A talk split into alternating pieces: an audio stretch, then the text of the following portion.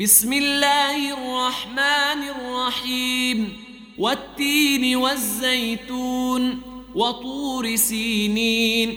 وهذا البلد الأمين.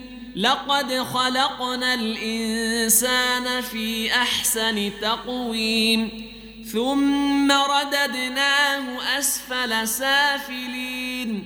إلا الذين وعملوا الصالحات فلهم أجر غير ممنون فما يكذبك بعد بالدين أليس الله بأحكم الحاكمين